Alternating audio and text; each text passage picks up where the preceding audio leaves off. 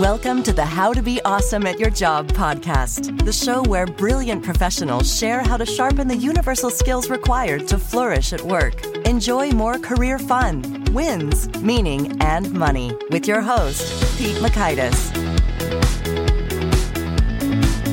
Hello, and thanks for joining us here for episode 606 with Edward Hess. Ed is sharing how you can become a hyper learner, stay relevant in the digital age so the robots won't take your job, and you have more fun too. So you'll learn one, why you need to rethink the way you work, two, the secret to achieving inner peace, and three, how to redefine your ego. So if you want to check out the show notes or the transcript or the links to items we've referenced, visit awesomeatyourjob.com slash EP606. Now here's Ed's story. Edward Hess is a professor of business administration, Batten Fellow, and Batten Executive in Residence at the Darden Graduate School of Business. He has spent 20 years in the business world as a senior executive and has spent the last 18 years in academia. He's the author of 13 books and over 140 articles and 60 Darden case studies his work has appeared in over 400 global media outlets, including Fortune magazine, Forbes, Fast Company, and the Washington Post. His recent books and research has focused on human excellence in the digital age, a new way of being, a new way of working, humanizing the workplace, and hyperlearning. Big thanks to Ed for sharing his wisdom with us. And big thanks to our sponsors. Check them out. One sponsor to check out is LinkedIn Jobs. Did you know that you can post a job for free at linkedin.com slash be awesome? And with a fresh year, perhaps you're like many small business owners looking for some fresh insight and talent to make 2024 extra amazing. Well, LinkedIn Jobs has created tremendous tools to help you find the right professionals for your team faster and free. I love how they make it so easy with their promotion and selection tools. LinkedIn isn't just another job board. No, no, no. LinkedIn has a vast network of more than a billion professionals, which makes it the best place to hire. Here's some fun facts 86% of small businesses get a qualified candidate within 24 hours, and small businesses rate LinkedIn jobs number one in delivering quality hires versus leading competitors. You can post your job for free at linkedin.com slash be awesome. That's linkedin.com slash B E A W E S O M E, as in you are being awesome, be awesome, to post your job for free. Terms and conditions do apply. Now, here's Ed.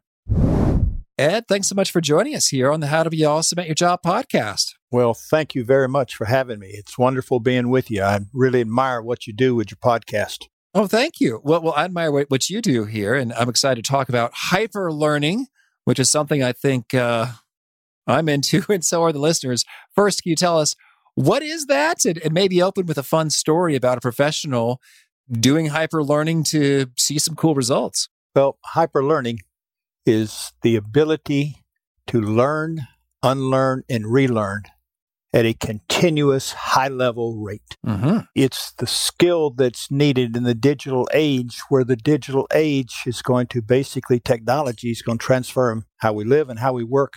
And the technology is going to produce so much new data and new knowledge so fast that basically whatever we think we know all right. And we probably don't know what we think we know. But even if we did know what we think we know, the shelf life of that is going to be estimated to be two to three years. So we basically have to become very, very ad- adaptive. We have to be, we basically have to be a continuous, lifelong hyper learner. And the big challenge to that is, is that we're not wired to be a hyper learner. And uh, we'll talk about that. But a good story. Uh, well, I've worked with a lot of people, a lot of companies that are embracing this. And I think one of the best stories was a company had got their leadership team together and I, I, spent a week with them and we went into the details. I'm very granular on behaviors, as you know. And uh, so we got into how do you be a hyper learner and what's the, the highest level of learning? It means you got to be a great listener. It means you've got to be a great collaborator. It means you got to basically calm what's going on in your mind and body. And so we focused and spent a day on how to listen. And this guy was a senior executive and was sort of quiet, quiet. He was a technology guy, quiet, but he was engaged. And the next morning, one of the practices at this company is have a check in every morning. Where are you? How, how are things fitting? So everyone went around the table and came to this guy's time. And he said, Well, can I share something personal? And of course, of course. He said, I called home last night and I had the reflective listening checklist that Ed gave me with me and I put it by the phone. And I talked to my wife and talked to my kids, and the conversation kept going on. And I kept looking at the checklist. And really, it was sort of amazing. We talked for like an hour and a half. And he said, That's not usual. And I, everyone said, Oh, that's good. That's good. He says, Well, my wife called me back after she put the kids together, and this is what she said. She says, I don't know what you're doing at that meeting, but keep doing it because mm. that was the best conversation you've had with me and our kids in a long time because you really listened. And the guy broke down crying in the meeting. Mm-hmm. That's a wonderful story about how, if you will, changing one's behavior so you can really be present and listen with a closed mind, which is necessary to learn, not only can impact you in the workplace, but impact you in the home place. Well, well, well that's beautiful uh, to kick us off. And I, I want to talk about indeed how was that done? And I love your first chapter is just uh, achieving inner peace. that, we're just getting started. yeah, yeah. After yeah. that, with the subsequent chapters. So that is a key roadblock for great listening. So, yeah, how do we pull that off, first of all? well, I think if I can, let me lead into it this way. I think that people have to they're going to embrace hyper learning, come up with their own why. Why should I be a hyper learner? And, you know, that's pretty easy. If you want to stay relevant in the workplace going forward to have meaningful work, you've got to be able to basically do tasks the technology can't do. So everybody sort of knows what that is the higher level thinking, higher level emotional engagement, etc. And so we can figure out the why. But then the question comes down to why do I need to change anything? And this is the thing that's the hardest for people to basically accept. And basically, we're all suboptimal learners. We are wired for efficiency, all right? We are wired for speed, all right? We basically go out in the world and we process information which confirms what we already believe. We go into the world wired to confirm what we believe, to affirm our egos, all right, and to basically validate our stories of how the world works. We basically see what we believe. That's a scientific fact. So if you think about it, if everything's changing, new data, new knowledge is coming, new ways of doing things, and we're going in the world looking for confirmation. We're not going with an open mind. We're not going to explore. Wow, what are we going to do inside of ourselves to help us rewire so instead of seeking confirmation and affirmation and cohesiveness, instead of being reflexive thinker, if you will, as you know, Daniel Kahneman called us the lazy thinker. Instead of being that, being an active, engaged thinker, what can we do to basically help us be that way? And it all begins with inner peace. And I finally got there. I'm sure you were wondering, when is he going to get to inner peace? But inner peace is the answer or the pathway to beginning to take ownership of what's going on inside of us, to take mm-hmm. ownership of it, ownership of our mind, ownership of our emotions, ownership of our behaviors, all right? Not to be so reflexive and reactive. And inner peace, I define it, if you will, as this state of inner stillness or calmness that enables you to go out into the world and embrace the world with your most non judgmental, fearless, open mind with a lack of self absorption. Well, that and, sounds great. I'd love some more of that. How do I do it? Well, inner peace has four blocks quiet ego, quiet mind, quiet body, and positive emotional state. And it all starts out with the quiet ego and the quiet mind. And how do we do that? And the science is pretty compelling that the best way to start on this journey is mindfulness meditation. All right.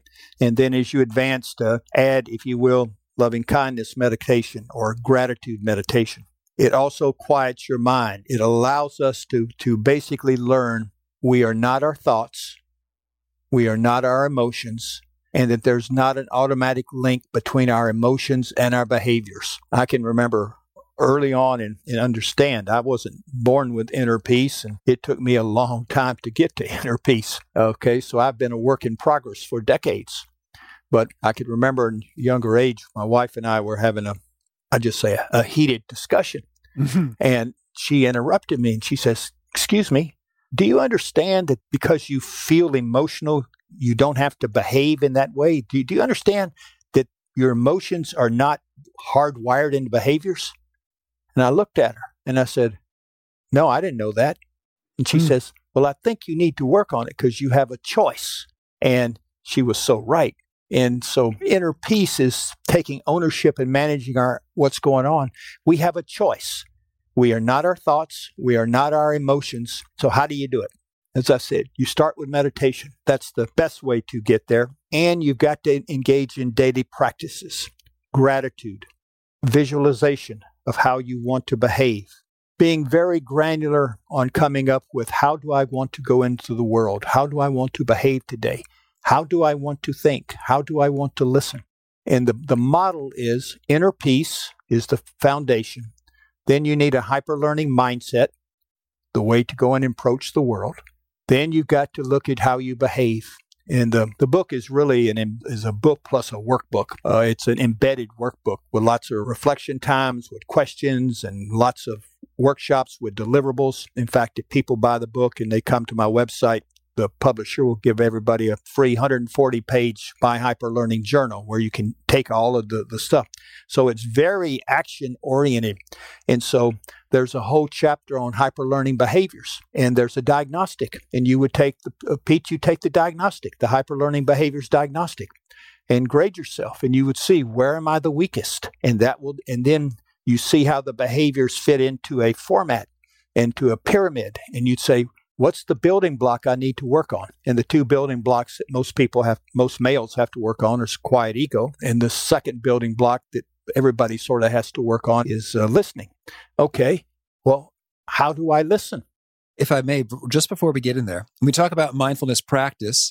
Here are, are you just talking about, you know, you're sitting quietly at a relaxed and alert posture and focusing on your breath and returning your thoughts to your breath as they go elsewhere? Or, or, or what specifically are you thinking when you say mindfulness practice?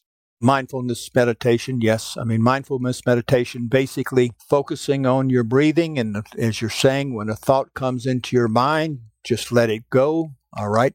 Don't engage with it and then take yourself back to focusing on your meeting. You can focus on your breath. You can focus on a body part. Okay something that you're basically you bring yourself back to. And so it's mindfulness meditation. You can focus if you wanted on uh, uh, doing a meditation a gratitude meditation visualizing people that have helped you etc and expressing gratitude to them or gratitude for people that are are in your life that you're thankful for. And then when your mind sort of wanders you come back to that. But the key one is mindfulness meditation. Yes. Okay. Well so all right so let's say we're doing that. That's great. We're on our way. And I would mm-hmm. recommend highly when you do your mindfulness meditation to also at the same time do deep breathing practices. All right.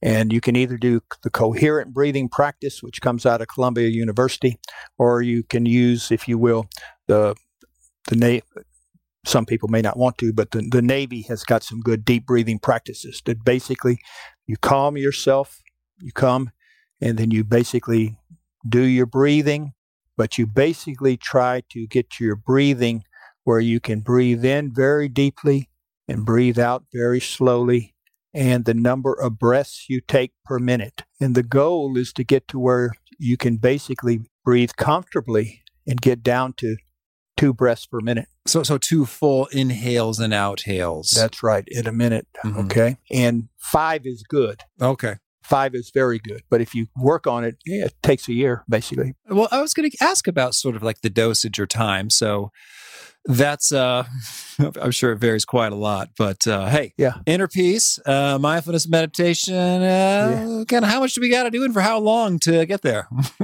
well, it's sort of like this becoming a hyper learner is like becoming a world class athlete, all right, or a world class painter or a world class dancer all right.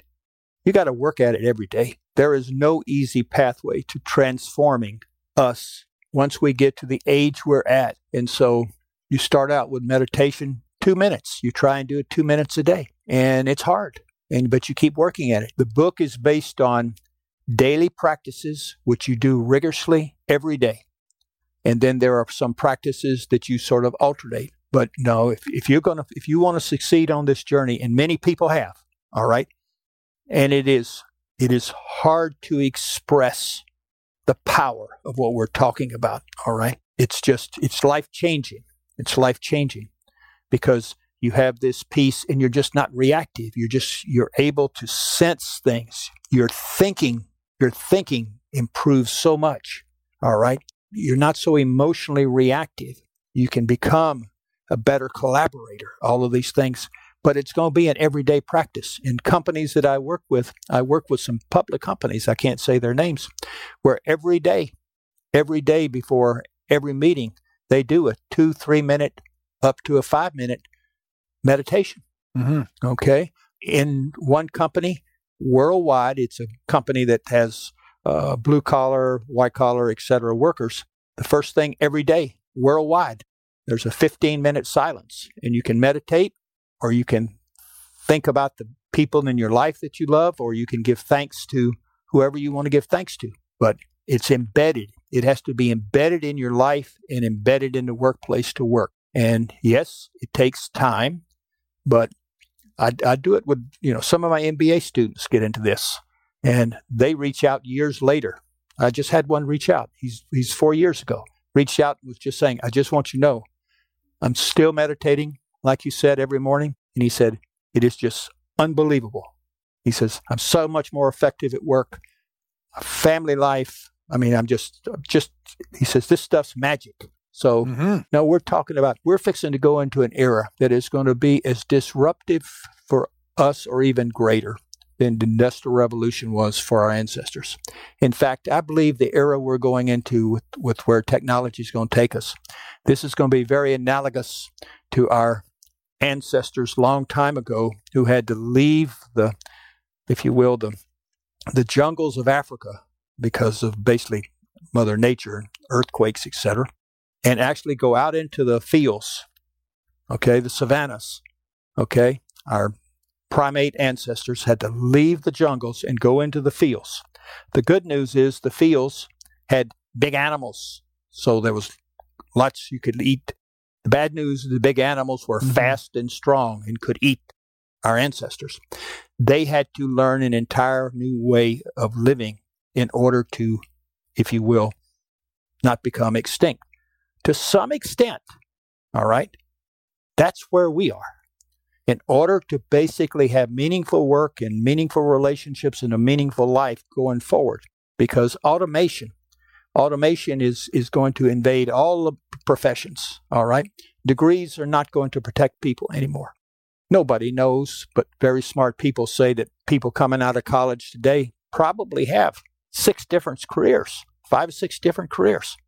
We're going to have to continually be an adaptive human being. You don't get that way being raised the way we were in our culture, survival of the fittest, and you don't get that way by basically being wired the way we are. Mm-hmm. So the answer is no, this is not easy. It takes self discipline and practice, but it's not magical. It's not, it's not hard. All you need to do, I mean, really and truly, if you spent in the beginning, you'll spend two or three minutes. I believe it's very important to work up my daily intentions. My daily intentions is my list of how I want to be today, how I want to behave today. Okay. And do you want to be kind? Do you want to be caring? Okay. Do you want to be open minded? All right. Do I want to slow down once I feel my body going faster and faster? Do I want to, before I go into a meeting, take four or five deep breaths? Whatever it is, you read those every morning. You visualize yourself doing it and you go out. And then at night, you come back and you grade yourself. How'd I do? Oh, wait a minute. I forgot to do this in this meeting. Okay. Write this down. Same thing with your meditation. You start out at two minutes, then you go to three minutes, then you go to five minutes. It varies so much per person, but you, can get to 20 minutes within, say, two months. And if you did 20 to 30 minutes a day the rest of your life, you'd be in good shape. You don't have to do four hours a day like the Dalai Lama. 20 mm-hmm. to 30 minutes a day, you'd be in good shape. If you really want to take it to a higher level, you do it in the morning and you also do it in the evening and you do a different type of meditation, either the gratitude meditation or the med- heart meditation. And the other aspects of it is, are, are basically you get to be very behavioral. All right. you know, what behaviors in order to be a hyper learner do you need to excel at? Well, you need to have a quiet ego because you need not to be defensive. All right, we're working on that with meditation, but what does that mean? Well, I got to be a good listener. Well, what, how does a good listener do that? A good listener is totally quiet when you're speaking. He or she is not making up their answer. They are not thinking about the next meeting. They're not thinking about the last meeting. All right? They are totally silent, listening to what you're saying, fully, fully present. All right? Well, that takes a while to get there. So, how do you do that? Okay, well, the first thing is, is keep your devices away from you. You have a way. I'm going to sit at the meeting and both my hands are going to be on the table or I'm going to be sitting in this way. And you start figuring out how am I going to concentrate on what that person is saying? And your mind's going to wonder. Bring it back. That's the meditation training. Okay, so I'm fully, fully present. I call it the 3R. The goal is 3RP. Really, really, mm-hmm. really be present. Okay. Well, and so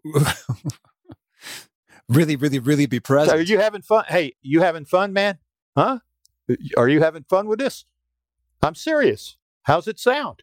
Very much, I am. I don't know if you were demonstrating listening or if you're act- asking me, Pete Mockaitis, uh, real time. Uh, yeah. And yeah, I'm quite fascinated.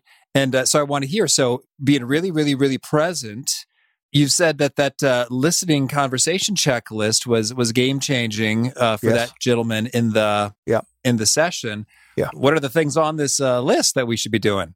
Well, this is from memory. All right. One, don't multitask. Two, make eye contact. Okay. Three, calm what's going on. Calm yourself. If you're thinking about something else, take deep breaths. Calm yourself. All right. Smile at the person talking and they'll smile back at you. That basically generates positive emotions. When there's positive emotions between people, you're more likely to learn. When things come into your mind, if you start making up your answer, immediately try to turn back to listening. Okay. When your mind starts to wander, recognize it, go back, listen. Okay. Very important. When the person stops talking, do not advocate or state what you believe. All right? Ask a question. If you hold yourself to asking questions, all right, that's going to help you listen because you want to ask questions for two reasons. To make sure you understand what the person was saying so that when you respond, your response has a higher probability of being effective. But the other thing is, is the most important thing as we go into this digital age is, is understanding the concept of otherness. No one can excel at thinking in ways the technology can't think. No one can excel in basically higher order emotional engagement by themselves. We need others. And we need others, a special kind of others, others that trust us and that we trust. And trust comes from people feeling cared about. And the number one way that a person feels cared about is when you show that you have listened by asking good questions. When you say that I want to make sure I understand you, it says I care about you, I respect you. I respect you as a human, a distinct human being. And then you can have a conversation, if you will, if you disagree or you don't disagree, why. But that conversation should be data based and respectful. The workplace is going to change in this era either. If you work in a workplace that is a survival of the fittest, highly competitive workplace, well, that organization is going to become extinct because you can't optimize collective intelligence and people learning together at their optimal level in teams, all right, in a very competitive workplace, all right. I tell people, listen to learn, not to confirm, all mm-hmm. right. And so it's a, you go through this process. It's a whole approach that, okay, wait a minute. I've got to learn how to think differently. I got to, instead of seeking confirmation, I got to seek novelty and exploration and discovery. All right. I got to actively go look for disconfirming information to test what I think. Okay. How many people, when they believe something, go out and look for disconfirming information? All right. Not a lot. All right. I got to basically defer judgment instead of yes, but, yes, and. All right. I got to embrace differences and try to make meaning of those differences. Because again, we process a very small amount of the stimuli that can come through our body from the world. And no one can process, I mean, it's, it's like less than 0.1%. And so in the digital age, we've got to be able to excel at not knowing and knowing how to learn. All right. mm-hmm. We got to excel at going into the unknown and figuring things out. And that happens best with other people because they will see things that we don't see. And so a whole new way of working and a new way of being is what this book is about. How do you go out there with that new way of being? How do you bring your better self work on your best self. How do I come to the table, to the meeting, to the office, to the Zoom, to whatever? How do I bring that best self here and be the most open I can be in order to learn, but also to be a good teammate? All right. A good teammate showing respect and respecting the human dignity of the people that I'm working with and understanding I'm not competing with them. Ed Hess's biggest competition in the digital age is Ed Hess, mm-hmm. not Pete, not you, Pete. I got to compete. If if I do my work on myself, I'll be fine. And and I know that I need you also. And I'll help you work on yourself just like you'll help me work on it. No more is it Ed versus Pete. No more is it zero sum game. It all comes down to collective intelligence. Well, so I love a lot of what you're saying here in terms of okay, so we start with you know, the inner peace and the mindfulness. And we're uh, doing great listening and asking questions and seeking disconfirmatory evidence and being curious and, and exploratory and, and focusing on, on other people and having sort of the, the multi people intelligence enable the, the hyper learning as opposed to digging deep on speed reading or memory tricks. The focus is on the, the human dimensions. And so uh, I'm curious. So we got chapter eight, having high quality making meaning conversations. So we've already gotten a couple pro tips for for the listening. Are there any sort of key questions or or things that we should do in order to engage in these conversations that facilitate hyper learning yes. So let's go back to the basis. First we have to come to the meeting with the right intentions about the meeting. We have to come into the meeting as best we can with a quiet ego a quiet mind calm body not be stressful all right, in a positive emotional state. The highest levels of learning are enabled by a positive emotional environment. The workplace people are going to need is my good friend Amy Edmondson. Psychological safety is a requirement. So you got to ask yourself, okay, and if these are not people that I work with all the time, how do I behave in such a way that Pete trusts me? Because psychological safety is built upon trust. I trust you'll do me no harm. Mm-hmm. I trust that I can speak up. So it comes down, and in the book, there's workshops, okay, is to, if I want to basically engage in a caring manner with someone else, how do I behave that way? The book is very practical. How do I have to behave so you care about me? How do I have to behave so you trust me? What would I do? And what I do with when I do my work in this, I have I have teams of people that work together and they do exercises such as what does a person have to do to for you to trust them. And then you do the opposite. If a person does X, how does that basically hurt trust? And people will have a conversation. And then people have a conversation as so they're having a conversation. What caring means to them. How how would they feel cared about? Okay. When would they trust somebody? And they're learning from each other. All right.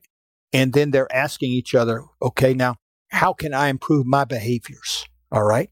And the, how can Jane improve her behaviors? And a making meaning conversation is when people come together to learn from each other to basically make meaning of words, which in the workplace we all take for granted. Okay? Mm-hmm. We all take for granted. And so, for any conversation to make meaning together, you have to do what? You have to truly try to understand the other person's point of view in a non-judgmental manner. Okay? You have to put your actually put yourselves in their shoes. Okay. Then you have to evaluate their data and they'll evaluate your data. But the goal is to come to the best answer. And it sounds, I know, a little, I don't know, soft, but you know what? I think it's dead on. I mean, Annie Duke, professional poker player, talked about this. It is soft. And basically, if you want to go out 10 years from now and say, what's going to be the most important human skill, all right, or what's going to be the thing that we add to the world that technology doesn't add, it's going to be emotions, positive emotions. It's going to be emotional engagement. Emotions are going to have to come into the workplace big time. And that's going to challenge a lot of organizations, a lot of people, because people are going to have to be very cognizant of setting the right emotional environment, but also very important cognitive or, or working on being emotionally the type of person that people want to help and want to collaborate. Because I keep coming back to the words collective intelligence. Collective intelligence is going to be the difference between winning and losing in the business world going forward for organizations. And that means it's not any one person, it's a group. So, am I the type of person that people are going to want to help? Do mm-hmm. I want mm-hmm. to be the type of person that people are going to help? Then I got to get down and I got to think about, okay, how do I come across? I mean, am I consumed with myself? And you learn real fast that in order to be your best self, you have to become selfless. Mm-hmm. And you have to define your ego in a different way. Most of us, and that's the concept of new smart in the book, most of us raised in an education system, and basically up till about age eight or 10, young kids are hyper learners. Okay. They have no fears. If you remember how you wrote, learned how to ride a bicycle, you know, somebody may be holding it. It may have wheels, but someone says, okay, helps you on, or you get on, you get on. They say, move your feet, and you fall off. And what'd you do as a kid? Most kids, somebody may cry, somebody may not, but it doesn't matter. They get up, they dust themselves off, and they get on it again. And they keep getting on it till they move that bicycle a little bit. All right. They basically have the courage to go into the unknown. They have the resilience to bounce back. All right. And that courage is to figure out how to make this work. Well, that's what's that's what we're going to have to excel doing. Okay. Just about age eight to 10, it starts getting schooled out of us. And we all get focused on grades, all on grades. And I'm sure you made the highest grades in your class. All right. But in order to make the highest grades in your class, what did you have to do? You had to make the fewest mistakes so we were raised to avoid mistakes. We were raised at being smart, and our egos start being identified with smart. And once we identify, and the older we get with being smart, and we go up in the hierarchy in companies, we think we know things. Mm-hmm. We're smart. we got the big office, okay? And we're very protective of what we, our ego, and the fact that we don't want to be wrong. And we'll argue to Timbuktu on anything. All right. Well, that's a pathway to basically failure because in the world we're going into, the change in the philosophy, see, we need to redefine our ego from that definition of smart to new smart. And new smart has five five principles, but I'll just share one. Defined the number one principle. I'm defined not by what I know or how much I know, but by the quality of my thinking listening, relating, and collaborating. I just changed the definition from a how much, all right, and a what to the quality of my thinking, listening, relating, and collaborating. Okay? And if people take that approach, it makes it far easier to be an effective collaborator. It makes it far easier to build caring, trusting relationships, which are Caring, trusting relationships are the condition precedent to the highest levels of making meaning together.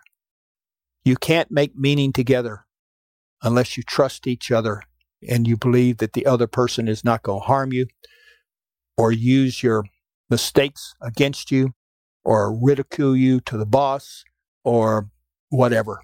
And so what this really means is is all the political games in business is going to basically go out the door. Yeah. It's got to be basically you got to you got to take all that stuff and get a giant trash bag and dump it all in, tie it up very very tight, okay?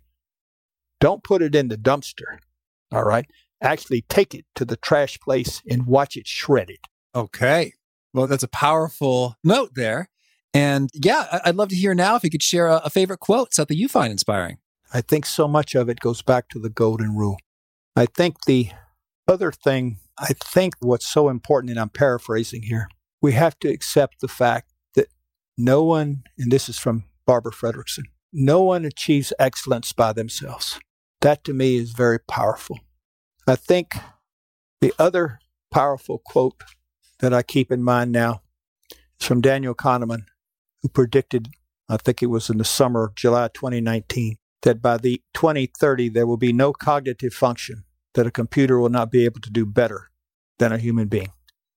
And the reason that's such a powerful quote, it's basically alerts all of us that we're going to have to develop skills that are different than most of the skills that we've been developing in the past.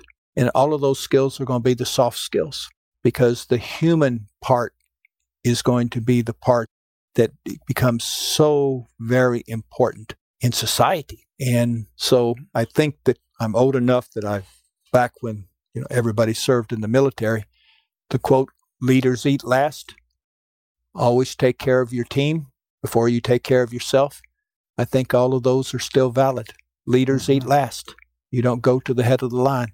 And some of the best leaders that I've ever had the privilege of working with were the most humble people, okay, who basically were other centric, okay. Herb Kelleher at Southwest Air, Horst Schulze at Ritz Carlton, the senior leadership team, and back when I was working with them at, at UPS and Mr. Casey at UPS. It's recognizing the human dignity of the people you work with and that, that people are not just a cog in a machine. I think the other thing is is that the industrial revolution model of humans being machines doing the same thing over and over again. Technology is going to do all that type of work and we basically have to get out of this machine mindset and we need to basically figure out how we're going to create the environment where people can flourish and have meaningful work and meaningful relationships. And that raises big challenges for big companies that are basically focused on a model that's command and control. You cannot command and control somebody to think at their highest levels. I cannot mm. say, Pete, I command and control and mm-hmm. direct you to be innovative. Right. I command and control and direct you, okay, to be creative. I command and control you to command you to think critically. That just stuff doesn't work. Right. That doesn't work. And so for your viewers, and you've got a wonderful viewing group, the thing that I leave with them is I invite them to basically consider to become not just a hyper learner, but to become an awesome hyper learner. And because I think, based on the, what I know from reading about your listenership. I think many of your people will embrace, if you will, the challenge that's that's here, but also they'll have the right mindset, the right growth mindset to go out there and say, let me try some of these things. Let's try and see if it works. All right. Well, Ed, thank you. This has been a treat. I wish you all the best in your hyper learning adventures. Thank you very much. Thank you for having me. And I, I wish you all the best and keep doing the good work you're doing, man. I loved a lot of what Ed had to say, but what really stuck with me, and maybe it's just because it rhymes, is listen to learn, not confirm. Yeah, that's short, it's succinct, it rhymes, and it really does capture the core distinction associated with what's great listening. Am I just sort of kind of waiting to hear the stuff I agree with and say, yes, that's good? Or am I going in there with a curiosity like, hmm, what might just blow me away and, and take me to new directions I didn't even know I didn't even know? So great stuff from Ed. Again, the show notes, the transcript, the links to items we've referenced, you can find over at awesomeatyourjob.com slash EP606. If you haven't already, I recommend you push subscribe. You'll catch our next guest, Todd Henry, the accidental creative himself. He's back. It's been a while, uh, but he's back. And this time he has got some really rich insights into motivation. His book, The Motivation Code, and some associated assessments colored me impressed. I was impressed. I shared that assessment with some of my teammates, and I thought it was it was great stuff in terms of really breaking down the universe of, of forces that motivate us and why you find some tasks and things enjoyable and others not so much. He demystifies it in a pretty robust way. So hope you check that one out. Hope to catch you there. And peace. Thanks for listening. To get the most out of the show, we recommend two key things. First, check out the extra resources at awesomeatyourjob.com. You can find this episode's transcript and links, as well as the perfect episode for your situation. You can search the full text transcripts of hundreds of episodes or explore episodes tagged by topic and competency covered. Second, subscribe to the podcast and get future episodes automatically. You can subscribe by telling Siri and several other smartphones and speakers, subscribe to the How to Be Awesome at Your Job podcast, or by tapping subscribe in your podcast player of choice. If you'd like some extra help figuring out podcasts and how subscriptions work, visit awesomeatyourjob.com slash subscribe for guidance. Hope to catch you on the next episode of How to Be Awesome at Your Job.